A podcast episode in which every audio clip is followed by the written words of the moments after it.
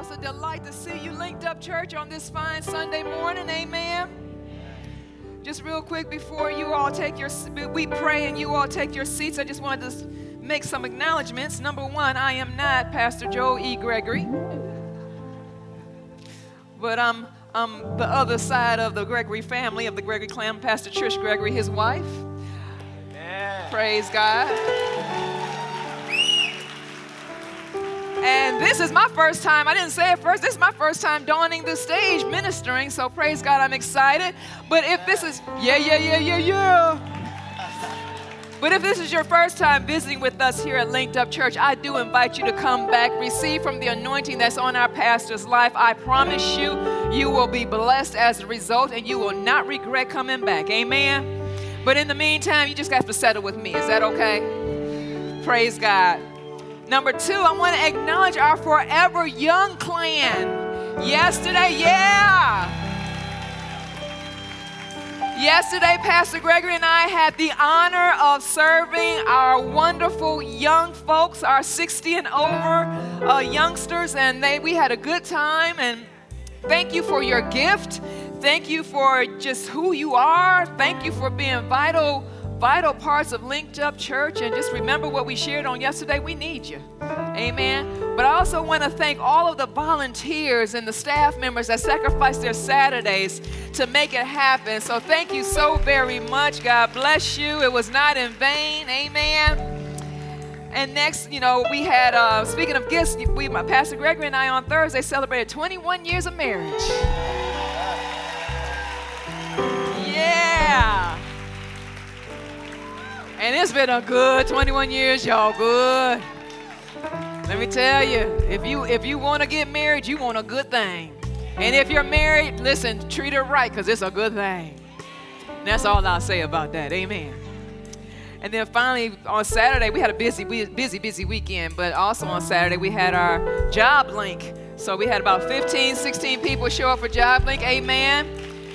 And those are people who are gearing up to grow in their career and their jobs and everything else, uh, teaching you professional development. So God bless you all. And if you're interested, you can show up on next Saturday as well. I think that's all the acknowledgments that I wanted to make. So if you would, just bow your heads and let's go together before the throne of grace. Father, in the name of Jesus, you are just great and greatly to be praised. We magnify your name, for you're just good all the time.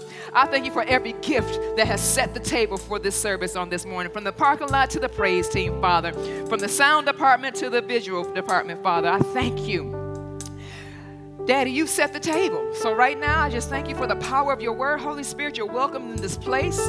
Anoint your word, empower your people to receive it, that it goes forth to bring you glory. Truly, may the song and the meditation of our heart reign true. Fill our lives till all they see is you, Lord, be glorified, not only in this service, but for all of those that choose to adhere and abide and live in the goodness of your word and your spirit.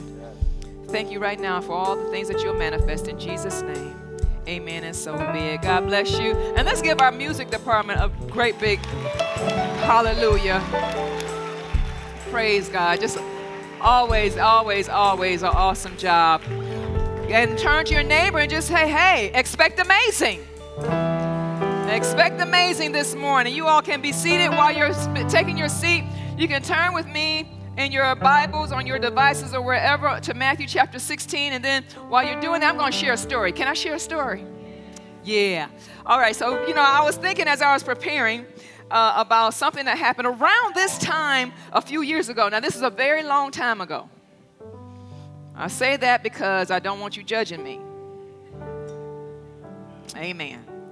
So, quite some time ago, I went to Costco's because you know Costco's is my other man, right? I had to go make my weekly visit. And typically I don't go on Saturdays because I know everybody wants Costco's on Saturdays. But this time I went. And so what happened was I was looking for a parking spot and I found somebody that was coming out. And I waited there for him with my blinker on patiently. I even put it in park. And you know, while I'm waiting there and he does what he does to load up his car and get ready to leave, there's another car that eases down on the other side. So I'm facing this way and the other car's facing that way. And I notice he stopped. And I'm like, surely he's not trying to take my parking spot. I mean, surely he sees I'm here, blinker on, this big old SUV. I mean, he, he got some sense. And the way the gentleman pulled out of his parking spot, he pulled out like this. So I had to, the benefit of pulling out was on the other side, not on my side. Now, you shoppers, you know I'm talking about when you're on the advantage side, right? So I was not on the advantage side. And you know that joker pulled up in my parking spot? Oh, no, he didn't. No, he didn't. So, what do I do? Saved, sanctified, filled with the Holy Spirit with a mighty burning fire. I whipped my car over, tucked it right between, blocking in three other cars. Put my car in park and get out and come. And I noticed this little fish sticker on the back of his car. Oh, yeah, I'm really about to get indignant with you now. And the gentleman and his wife or girlfriend or whoever they were, they getting out the car. And I'm like, did you saw me?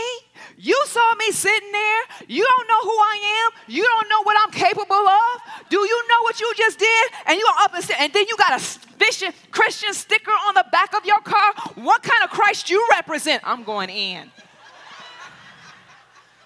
This long time ago. I've grown in my salvation since then. And I went on to say in my rant, you don't know me for all you know. When you come back out, all four of your tires might be slashed.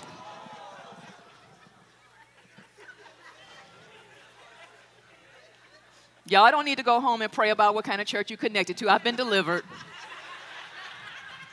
I've been delivered.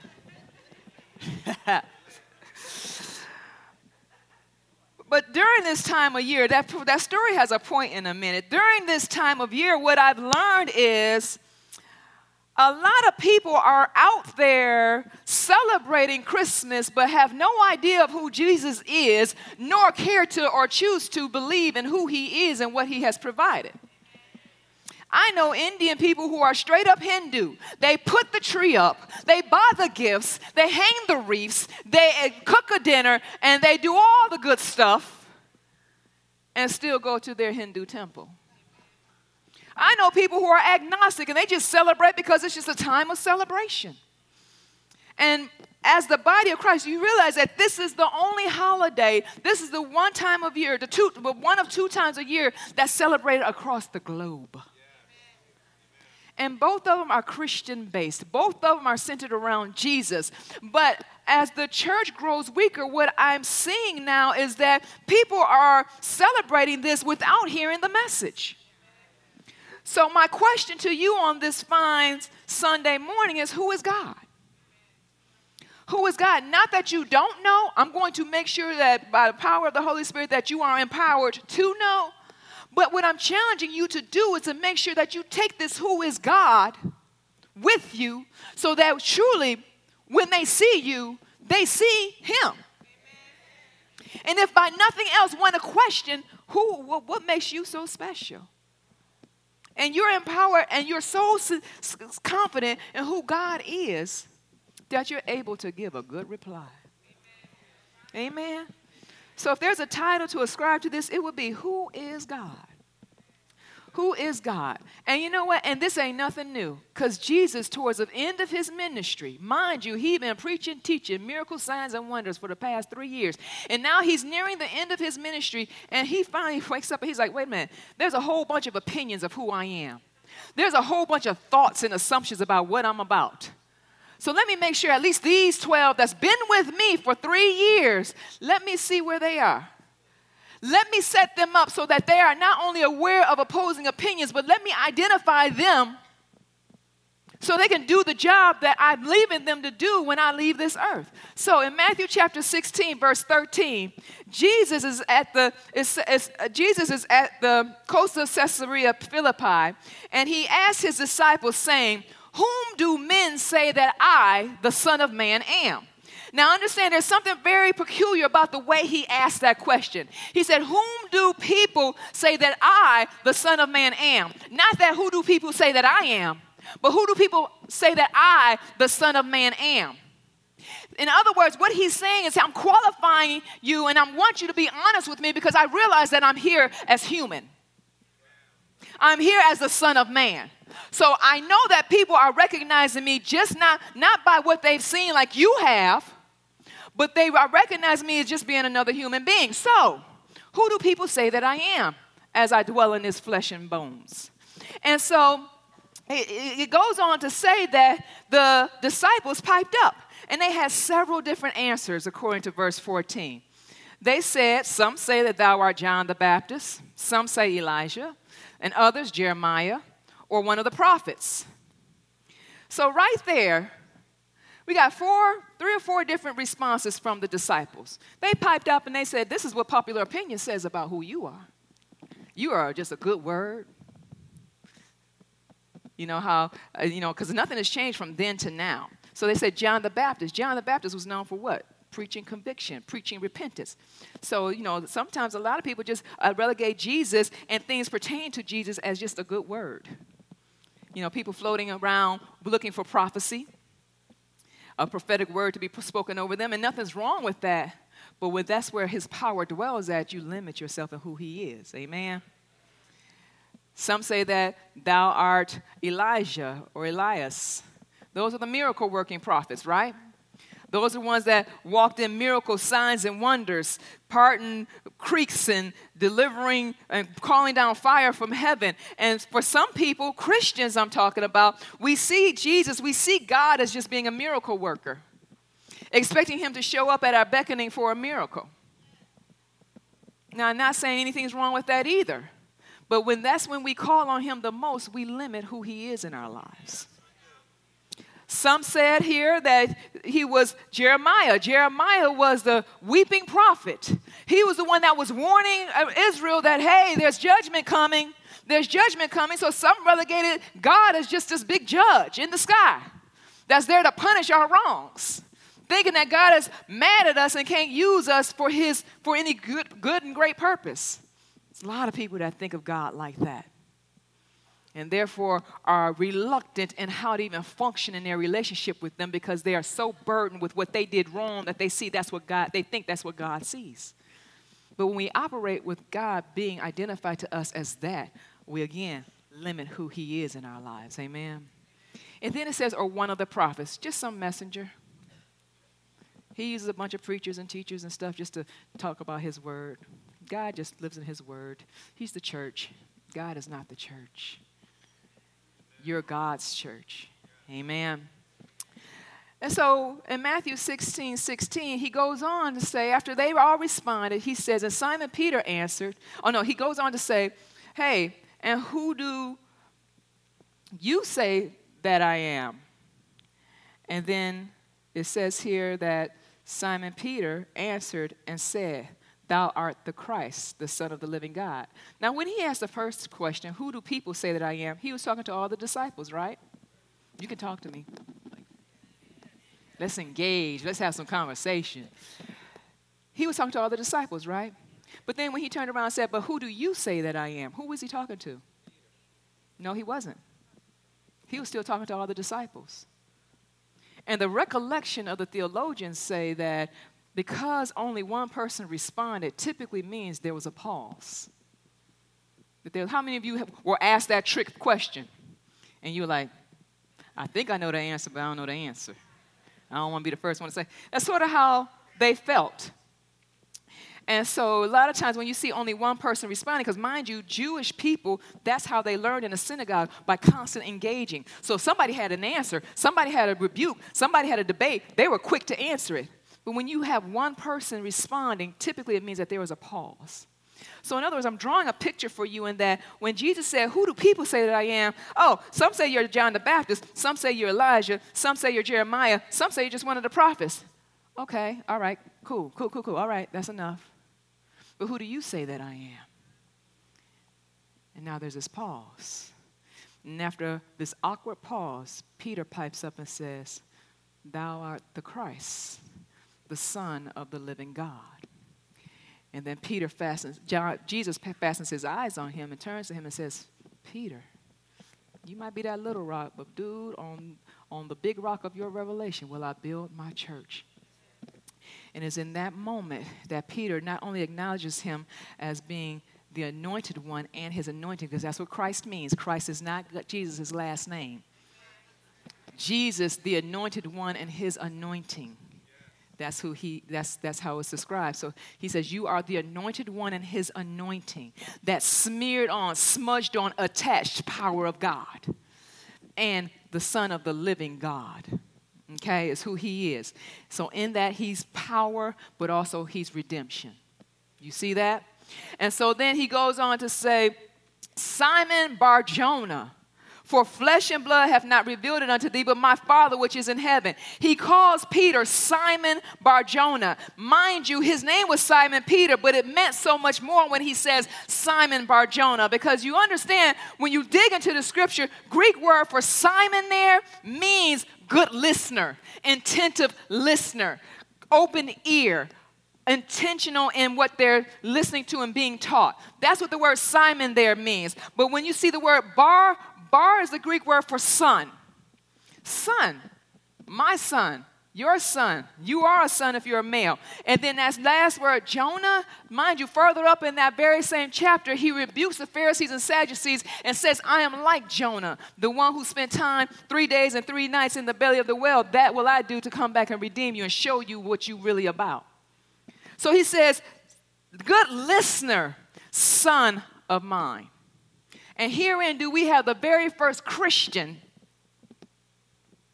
Peter, proclaiming Jesus as the Son of God, the anointed one, and his anointing. Amen. And so he says this, and from here we go on to hear that G- Jesus makes his proclamation about who Peter will be and how he will build his church in the days to come. So then the next question is then who do people say that God is today? So let me share with you another story. Can I share another story? So my daughter, she, you know, she'll be moving up to Athens to attend UGA in January. Go dogs. Um, we're still recovering from yesterday, but amen. For all you Bama people, congratulations. But um, uh, so this house, my house right now is go blue, go dogs. But anyway, um, my daughter, though, she called me a few weeks ago and she's like, Mom, I got to tell you this story. Because she's taking classes on K- K- Kennesaw State University's campus, and while she was walking across campus, she. she was approached by another young lady uh, who said, Hey, do you want to come to our Bible study?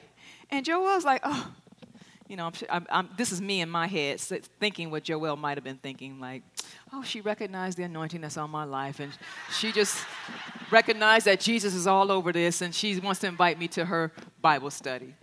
And so my daughter, she was like, oh, cool, you know, hey, yeah, I would love to come. It's a Bible study, Joel. And the girl says, yeah. And so Joel says she takes out her phone, getting ready to record the information, where and when, and all this stuff. And somehow the conversation turned whereby, you know, Joel's like, let me just make sure. And so she, uh, she said, you're talking about a Bible study with Jesus, right? And the girl was like, yeah, we're Christians. It's a Christian Bible study. We just believe in, you've, you've heard of God the Mother, right?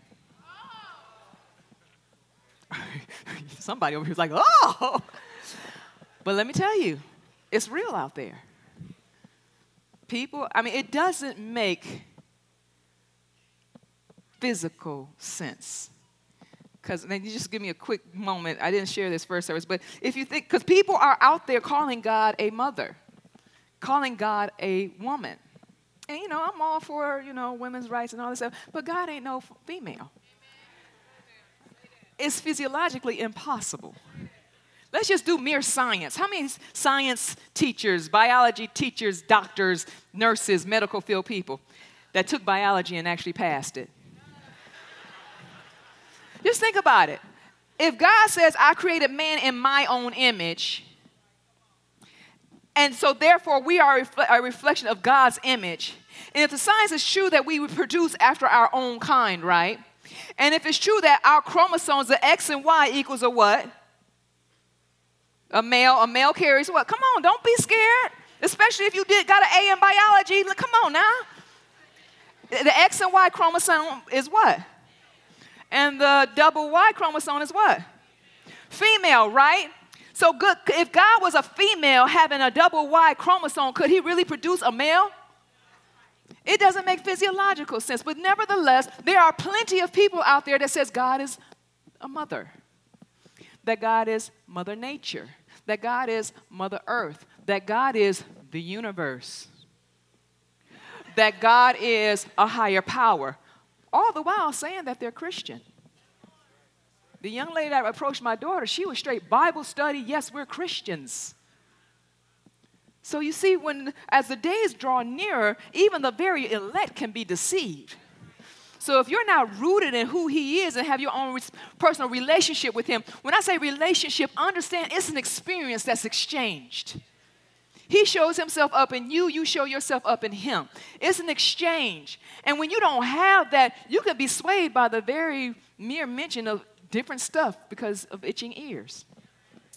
So then he goes on to say, who do, who do people say that he is today? So I just talked about that. But then understand that we with that we can have experiences with god and when you know and I, I, often you know sort of get perplexed when i encounter people who are so turned off by church but proclaim themselves to be christian not because of anything that but i get to come on the floor y'all thank you but not by anything else but that christians or church did not show up to be what they thought it should be and then we introduce, we meet this guy named Judas. Because, see, turn with me to Matthew chapter 26. Matthew chapter 26, this dude has spent the last three plus years with Jesus. He has traveled along. In fact, he's so high up in the ranks that he's the treasurer of his ministry. Okay? Judas has been hanging around for quite some time. And Jesus is not stupid. He knows exactly who he's dealing with. Show him his good. But yet, God's grace and God's mercy continues to give him ways out, continues to show him his goodness, continues to show him his love. But Judas is just stuck on his own plans. And a lot of times we can be the same way. When God doesn't answer our prayers the way we think he should answer it, when the manifestation of the money that we need doesn't hit the deadline, when we don't get that husband that we've been believing for, when we don't, when the healing don't show up the way it's supposed to show up, when the medicine didn't work, when our kids go wayward, hey, whatever happens, we all of a sudden get, get upset. Man of God told me if I study and if I spend time in prayer and His Word, this would be all right. So when life don't go according to what we believe God should do in our lives, we get offended. And that's exactly what happened with Judas. Because understand that Jesus came as a king of the Jews, so proclaimed Herod and the prophets. And so I would imagine that Judas is like, oh, Judas is like, I'm, I'm, I'm, he chose me. I'm down with this dude. He's going to be the king. That means I'm going to be a significant figure in parliament. I'm going to have the office. I might be governor. I don't know, but I'm paid. I'm about to get, I mean, I'm about to get, it's about to be on. All this hard work, I'm just going to connect myself to this dude because he's my pathway. He's my opportunity to the big things that I want in my life. And see, earlier in the chapter, you know, we read about all these signs and wonders. Now, mind you, this happened way after Peter's revelation. They're all at the table. Judas hears God say that Peter say, Jesus, you are the Christ, the Son of the living God. He was there. This is back in Matthew 16. So now we're all of a sudden down in Matthew chapter 26. And it says here, now, when he, in verse 20, and when the evening has come, he sat down with the 12. Now, mind you, he had just earlier in the chapter, the woman came, talked about a little bit during praise and worship, and she broke her alabaster box. And she poured her life's savings on this rich ointment upon the head of Jesus. As a burial memorial, she laid it all out for him. Her richest and her most valuable thing in life, she sacrifices it for the King of Kings and the Lord of Lords to memorialize him while he was yet alive. Okay? And Judas pipes up and says, Couldn't we have taken this, sold it, and given it to the poor? And so not, and scripture says not that he really cared for the poor, but see, he was the treasurer and he was into thieving. So once you turn that thing into liquid cash, there's no record of where it's going. Right? And so he was offended, just like many times people get offended with what goes on in church. Because, you know, we have an expectation that everybody is sweet, loving, and kind. And not everybody gives out the hugs that I give. Sorry. But you don't realize that sometimes when you come to church and you're, you're struck the wrong way, you might have been rubbed the wrong way, somebody, maybe somebody didn't speak to you. Maybe the, the usher was a little rude. Maybe the parking lot attendant did have you go the wrong way only to tell you to turn around. Maybe the children's church person told me, did tell you, oh, you can't leave your coat here. Your baby's coat and toys here. Maybe someone did do something that offended you in a church or even this church. But you got to understand, when Jesus is in the mix, that was an opportunity for you to be iron. If iron sharpened iron, it takes blows. It takes blows after blows after blows. And that's your opportunity to develop and grow in the fruit of the Spirit of joy, love, kindness. Amen. Amen. So then, when he's over here, now when the evening was come, Jesus sat down with the 12. I'm in Matthew 26, verse 20. And I want you to catch this because, mind you, like I said, Judas just spent all this time with Jesus. People spend a whole lot of time in church. People get to high ranks in churches, but yet don't quite see God the way they ought to see God. So it says here, and as they did eat, Jesus said, Verily I say unto you, that one of you shall betray me.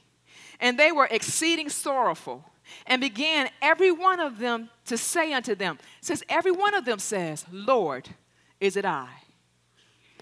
Verse 23 And he answered and said, He that dippeth his hand with me in the dish, the same shall betray me. The Son of Man goeth as it is written of him. But woe unto that man by whom the Son of Man is betrayed. It had been good for that man if he had not been born. And then check this, verse 25. Then Judas, which betrayed Jesus, answered and said, Master, is it I? And he said unto him, Thou hast said. Now I want you to get this small detail. In the beginning, he, they all, when he said that, they all piped up and said, Jesus, Lord, is it I?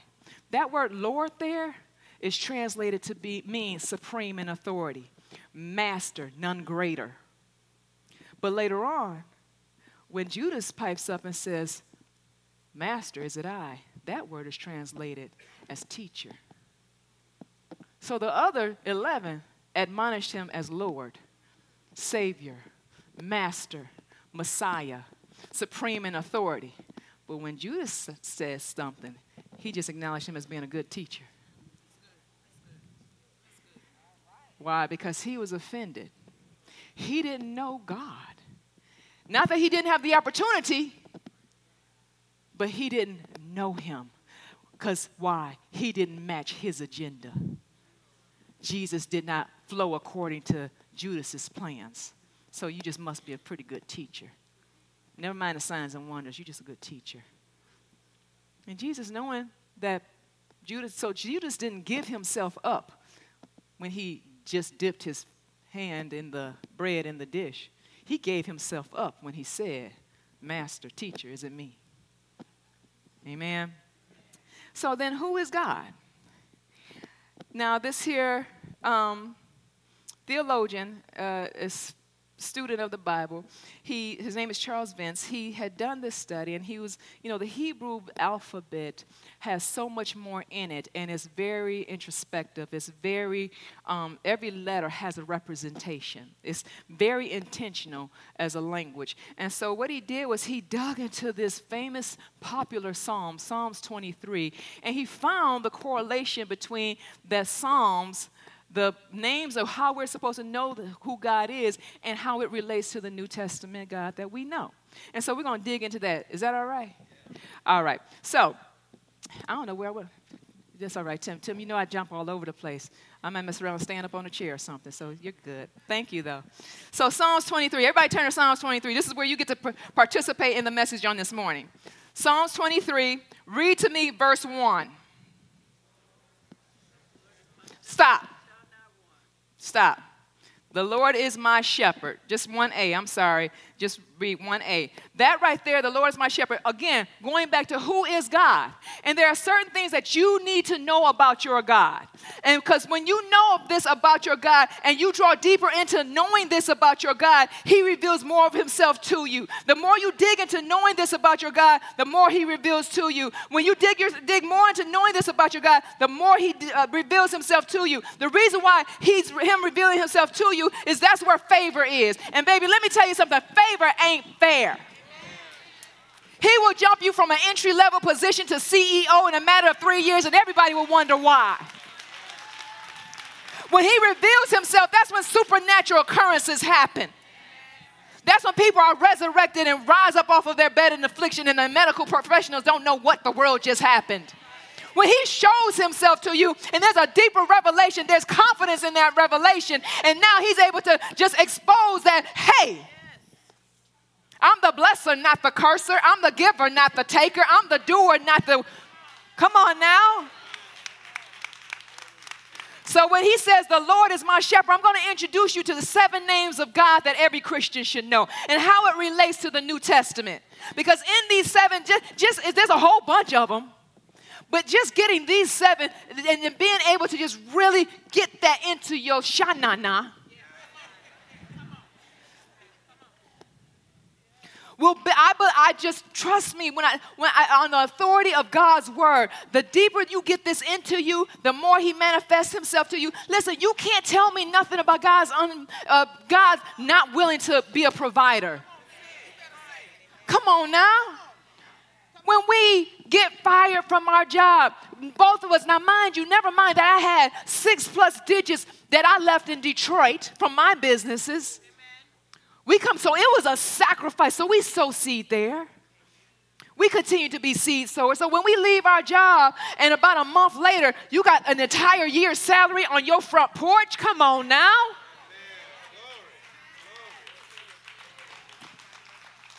Something as simple as when I walk, yeah, I had that episode at the Costco's parking lot, but I repented because I felt terrible afterwards. I got in my car, and what was so sad about that story, y'all, I didn't tell this earlier. But just, just out of curiosity's sake, I, I found, actually went, went and found a better parking spot. and that's when the Holy Spirit just convicted me and dealt with me. I mean, I mean, he dealt with me treacherously because he, he know who we dealing with. He can't be pity patty with me. My name might be Patty, but it ain't pity patty for real. And I felt so bad. So out of curiosity, I go into Costco's, do what I gotta do, and I come back to that spot. Them people was gone. I think they got scared and left. so, anyway, Psalm chapter 23, let me get back on topic. The Lord is my shepherd. Again, who is God? He says here, I am Jehovah Rohi. I am the shepherd. And he says in John chapter 16, verse 13, these notes are in the YouVersion Bible app, so I encourage you to download that because this is a lot of information to record. And you can just add your personal notes onto that. But John 16, verse 13, in the Passion Translation, it says, But when the Spirit tr- when the truth giving spirit comes, he will unveil the reality of every truth within you. He won't speak his own message, but only what he hears from the Father, and he will reveal prophetically to you what is to come. That's what the shepherd does. The shepherd, hey, takes you and he guides you into where you got to go, and then he makes sure that he takes care of you. The shepherd lives and takes care of the sheep because he understands that the sheep is his sustenance. The sheep is what makes him go forward and propel him and his family, and is a way of provision for him and his family. So when God calls us his sheep. He says here that I am your shepherd. In other words, I wake up with you on my mind. I function with you on my mind. I go to eat with you on my mind. I go to bed with you on my mind. I guide you and I lead you. I'm not holding nothing back from you. I'm telling you what happens. So if it caught you by surprise, it's just because you didn't take enough time out to listen. But even if it did catch you by surprise, listen, I'm your shepherd. So guess what? I'm going to lead you and guide you in the way in which you should go so that you can get out of the situation a little faster than you thought you would have. He says, I am Jehovah Rohi, baby. You ain't got nothing to worry about. Just stay connected to me and, and stay in my fold, and I got you. Because I see the path a far way off, and you only can see what you got. Because, see, understand, sheep only see what's directly in front of them. But guess what? Sheep are keen hearers. Going back to that Simon Barjona, he praised Simon because he said, Simon, good listener, intentional hearer, son of mine. Faith comes by hearing, and hearing by the sheep might not be able to see, but guess what? When you got a good shepherd, you ain't got to see what's coming. All you got to do is obey and listen.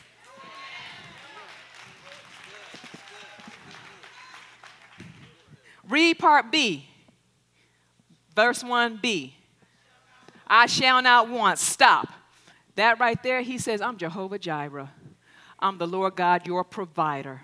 Philippians chapter 4, verse 19 in the tra- in Passion Translation, he says, Paul says, I'm convinced. Ain't nothing you can say to sway me.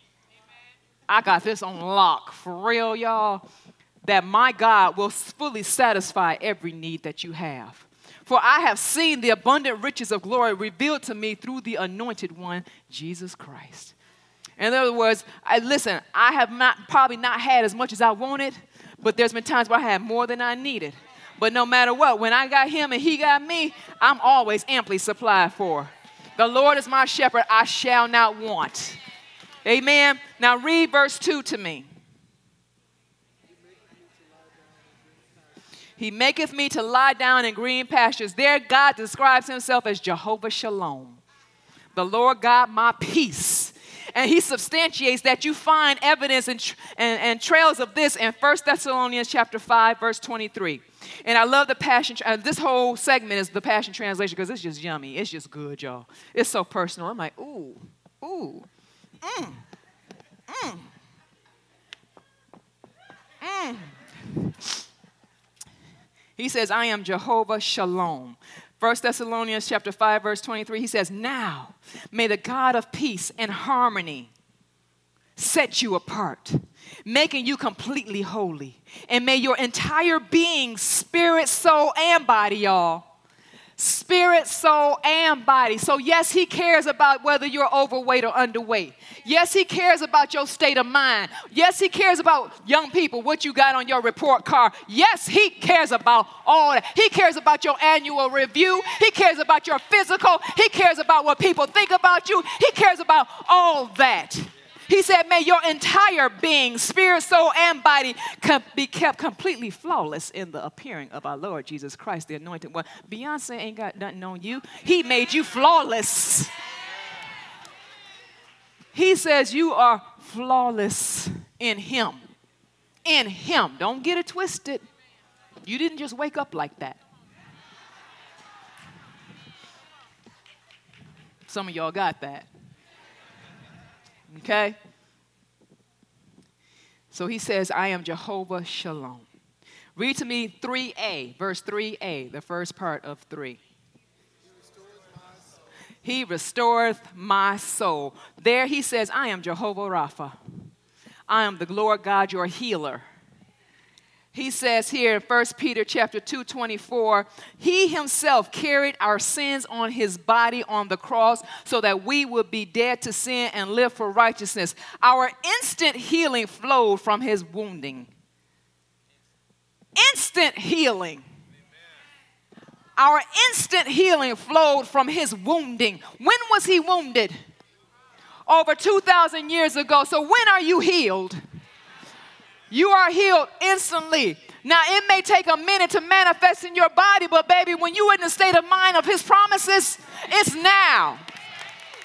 It's now. Let me tell you something. I, I you know, I, I'm about to get you a little perplexed, and I don't think I would be me if I didn't invite you to tear down some of your religion. What if I told you that the past don't exist and the future don't exist? What if I told you that? You don't know what I've been through. I got scars on my body that show me my past existed. Listen, I'm about to introduce you to a new way of thinking.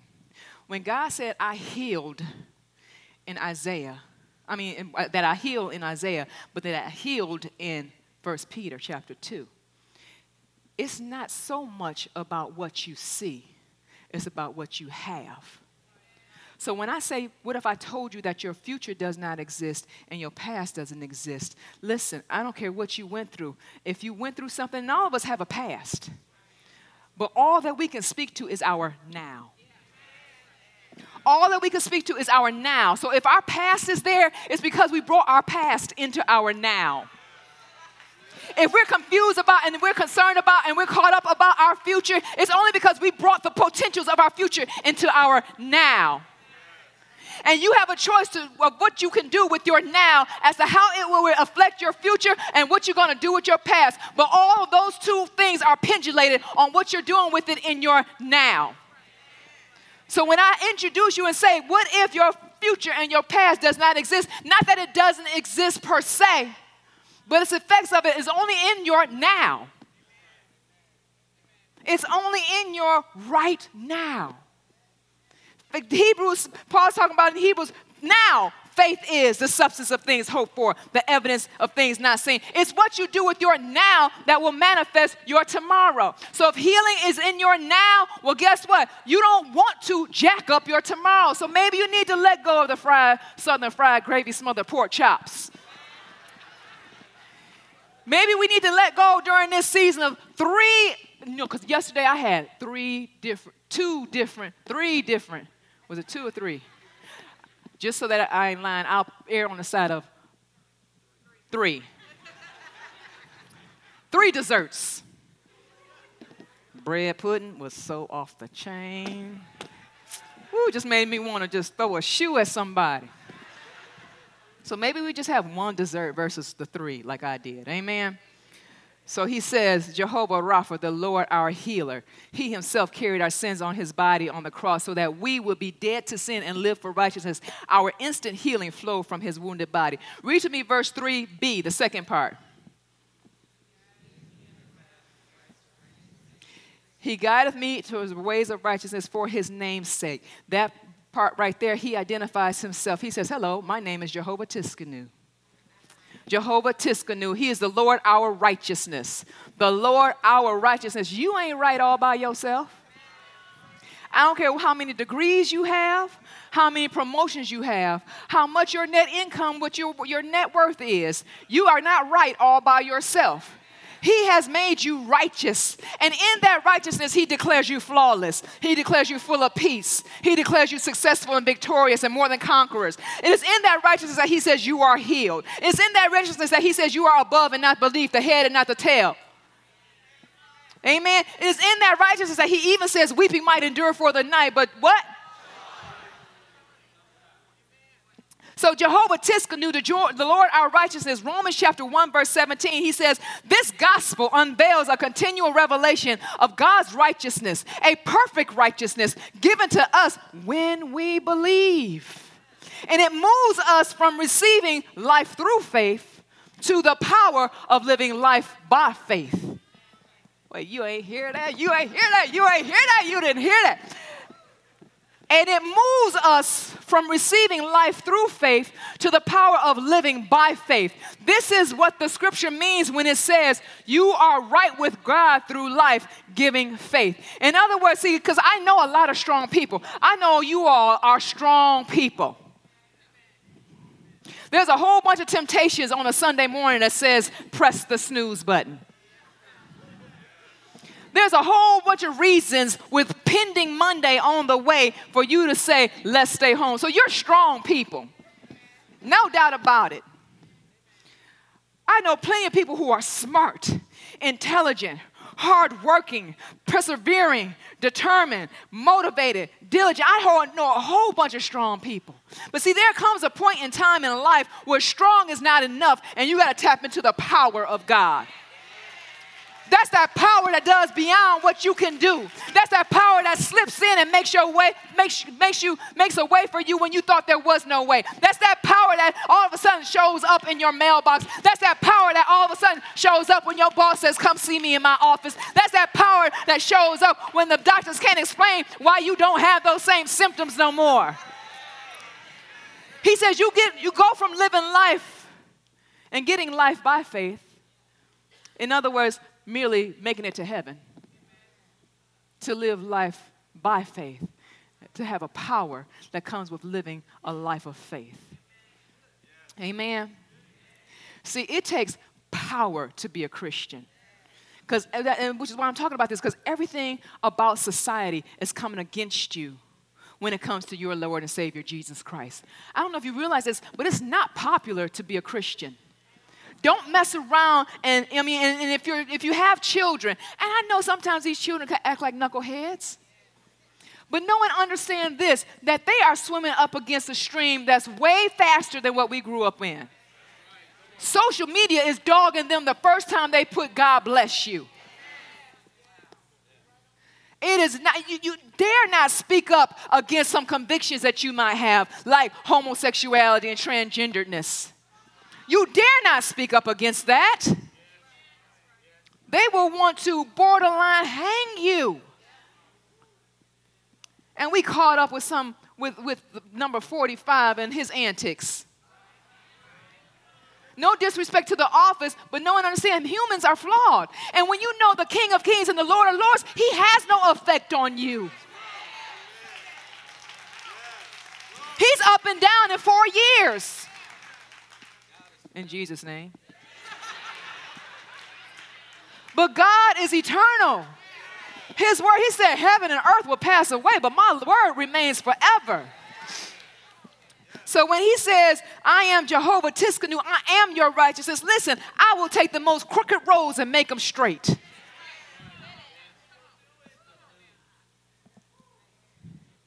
I love my, my, my daughter, she has this saying she loves, she caught it from some song, and she says that even crooked sticks make straight lines.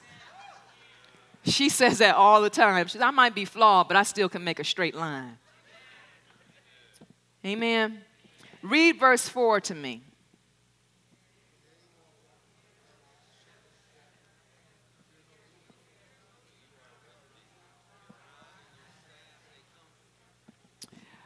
Yeah, though I walk through the valley of the shadow of death, I shall fear no evil, for thy rod and thy staff, they comfort me. He says, Hello, my name is Jehovah Shammah. I am the Lord that is your light, and I'm ever present. I don't care what you're going through and what you're facing. I don't care what they say about you. I don't care what they think about you. I don't care about your reputation. I don't care what your family says about you at this family dinner during holiday time. I am your light and I'm always with you. I'll never leave you nor forsake you. Now, if you just believe that, then you can be comforted knowing they might throw sticks at you now, but hey, I'm the one that's making it all good. Jehovah Shammah, Hebrews chapter 13, verse 5 in the Passion Translation, it says here, and it's so good. He says, Don't be obsessed with money, but live content with what you have, for you always have God's presence. For hasn't He promised you, I will never leave you, never, and I will not loosen my grip on your life? In other words, when God has you, honey, the word says, if God before you, who can be against you? When God says, I got my grip on you so tight, you can't jack it up even if you tried and he's ever wooing you. We might run for him sometimes, but hey, he's ever saying, I'm here, baby. When you want to do right, I'm here, baby. I'm loving you through this, baby. I'm not going nowhere, baby. Yeah, your conscience is messing with you because I'm here, baby. I'm not love's not turning you away, baby. I'm always going to be by your side, baby. Yeah, you messing up right now, but baby, I got grace to, to get you out of it, baby. My mercy is abundant and it's new every morning, baby. I got you, baby.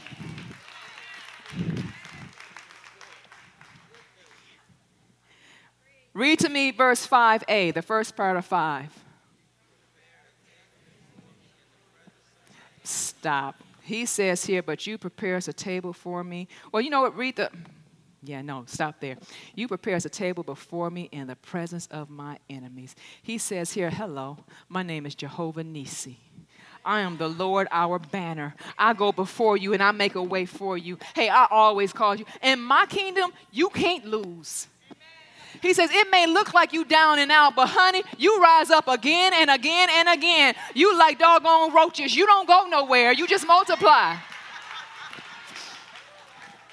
He says, I am the Lord your banner, Jehovah Nisi, 1 Corinthians chapter 15, verse 57 and 58. But we thank God for giving us the victory as conquerors through our Lord Jesus Christ, the anointed one. So now, beloved ones, stand firm and secure. Live your lives with an unshakable kind of confidence. We know that we prosper and excel in every season by serving the Lord because we are assured that our union with the Lord makes our labor productive with fruit that endures. You might be kind of a setback, but your setback is a set up for a comeback.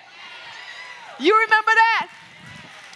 You got to be here for a little, you had to have been here for a little while to know what I'm talking about there. But you might have suffered something. You might have gone through something. You might be in your shadow of darkness right now. But he says, I prepare a table before you in the presence of your enemies. In fact, I like taking situations like this. I didn't put this situation on you, but understand that because people have choices and things do happen, this has come upon you. But guess what? And when you put your faith in me and you are solely reliant on me, you are so secure and confident in my ability to perform on your behalf. I like showing off.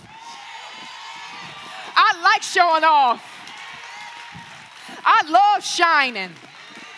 And he says, and I don't do it by myself because it is in you that I shine. So I set that table before, and it's not just set and empty and pretty. I got some peach cobbler over there. I got some good old uh, whatever prime rib over there. I got the best of the best on this table. There's a spread that is so delectable and delicious and wonderful and it's all for you. And guess what? There's as much there as you, there's as many seats there as you want. You invite your guests so that your enemies can see. Because your enemies turned into my enemies. That's why you got to be careful when you want to operate in unforgiveness. If they're a Christian and you're operating in unforgiveness, you don't know what side of the table you're going to be on. So I don't care what they've done to you. I've had to forgive people that just, I mean, listen, worthy of police reports. Okay? And I know there's plenty of people that has suffered more at the hands of other people's behavior and decisions. But no one understands this that you don't want to be caught on the wrong side of forgiveness. Because, truth be told, you need that same forgiveness. Amen. And when he says he sets that table before you in the presence of your enemies, it's so that, should that be that forgiveness really be in operation, you can finally say, Come on, enemy, have a seat. I know you didn't know better. Forgive them, Lord, for they knew not what they did. Amen. Read that final part of 5b to me.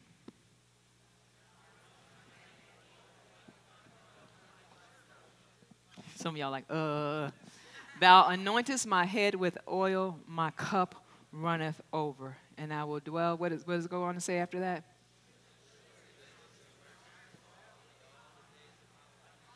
And I will dwell in the house of the Lord forever. That verse 5, because that, that verse 6 is a little deep. I don't have enough time for that, but we're going to leave off at verse 5b. When he says, The Lord anoints my head with oil, my cup runneth over, he says, Hello, my name is Jehovah M'Kaddesh. He says, in other words, I am the Lord, your holiness. I'm the one that makes you perfect. I'm the one that strides with you. I'm the one that sizes you up and puts you all together. I'm the one that makes you pure. I'm the one that cleanses you from all the filthy stains of the earth. I'm the Lord, your holiness. And in saying that, Colossians chapter 1, verse 21, 22, and this is so good to me, it was good to my soul. He says, Even though you were once distant from him, living in the shadows of your evil thoughts and actions, He reconnected you back to Himself. He released His supernatural peace to you through the sacrifice of His own body as the sin payment on your behalf so that you would dwell in His presence. And now there's nothing between you and God the Father, for He sees you as holy, flawless, and restored. Understand, unless He made you holy, you could never come to His throne. Unless He made you holy, you can never expect an answer to your prayers. Unless He made you holy, you cannot live in His presence. But yet He expects you to live in His presence. He expects you to come to Him constantly. He expects you to represent Him. And that's only through the shed blood of Jesus, which cleansed you and made you right, made you perfect, made you holy, so that all that trash that you've been through is counted as null and void.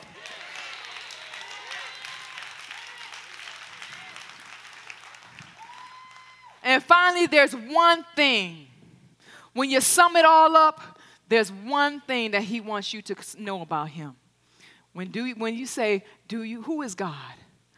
He, can, he tells us to sum it up in one word my Father. See, all through the New Old Testament, Psalms 23 is good, and I wanted to translate into the New Testament so that you could see how vital your word is to you. But also, too, when it's all said and done, see, nowhere in the New Testament did they call him Father. In the Old Testament, did they call him Father? He's daddy all throughout the New Testament. From Jesus, from the sun up to Revelations to the sun going down. He's Father. He says in Galatians chapter 4, verses 6 through 7, and so that we would know for sure that we are His true children, God released the spirit of sonship into our hearts, moving us to cry out intimately, My Father, you're our true Father. Now we're no longer living like slaves under the law, but we enjoy being God's very own sons and daughters. And because we're His, we can catch this, y'all. We can access everything our Father has. For we are heirs of God through Jesus the Messiah. When you realize that you are a son of the living God, you have access to everything that He has. And He's not storing it up for the way by and by because by the time you get to heaven, you don't need none of this stuff.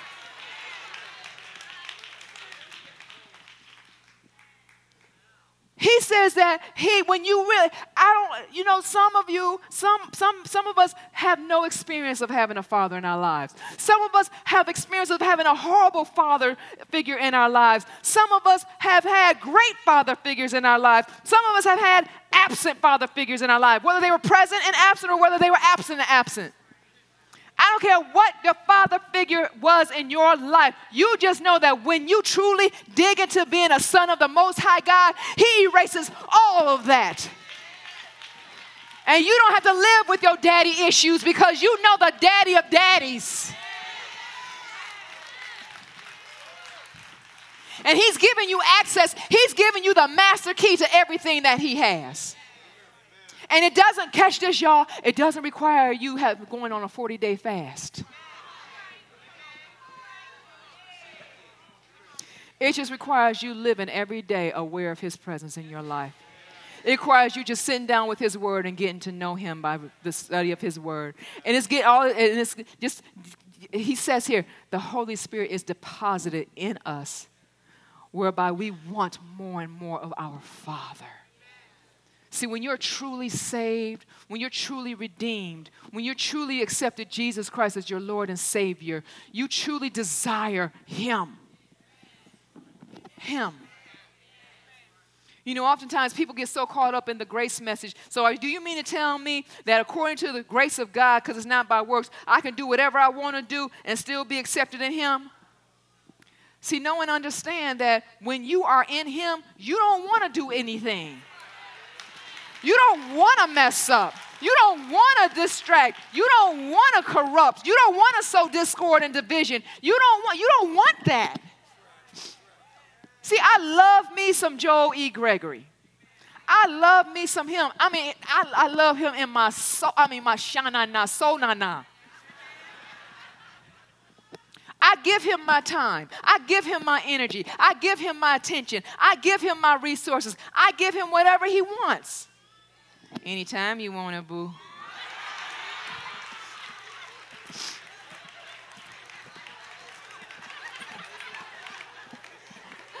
ah, yeah. But I don't do that to make him love me. Because he wasn't getting none of that before we got married. Well, he got a little bit, but not all of it. But I do that because I love him. And when I love him, I freely give him everything. And I want to be what pleases him. I want to make him smile. I want to be the reason why he, he goes to bed with a smile on his face. I want to be the reason why he's motivated. I, I want to be a blessing to him. It's because I love him. But if I do something, expect, okay, I did this, now you got to do that, that's not love.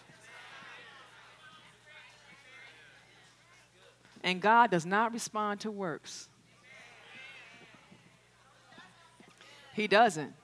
Because, see, there's a difference between a hireling and a servant. When we're a servant, we're a son, we're a daughter, because we desire to serve him. But there's a hireling, I do this, and you got to do something else. He ain't into that, because he's like, the heaven and the earth is mine. I ain't got to give you nothing. Romans chapter 8, verse 15 and 16, I'm going to end it here. He says, And you did not receive the spirit of religious duty. Now, oftentimes, that's how people treat church.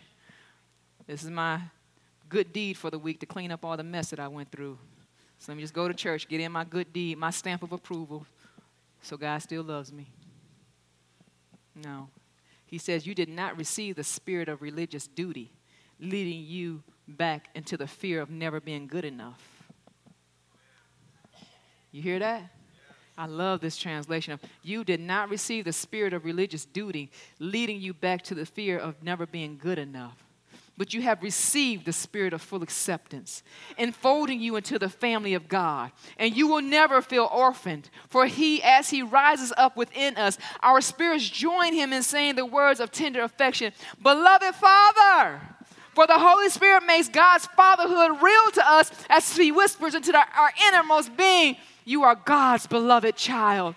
So every time you draw near to him, his spirit in you, his spirit in you grows up. You draw nigh to him, his spirit in you grows up. You draw nigh to him, his spirit in you grows up. And as his spirit in you grows up, he shines a little brighter. As your spirit, his spirit in you grows up, he shines a little brighter. And when his spirit in you grows up, he shines even more.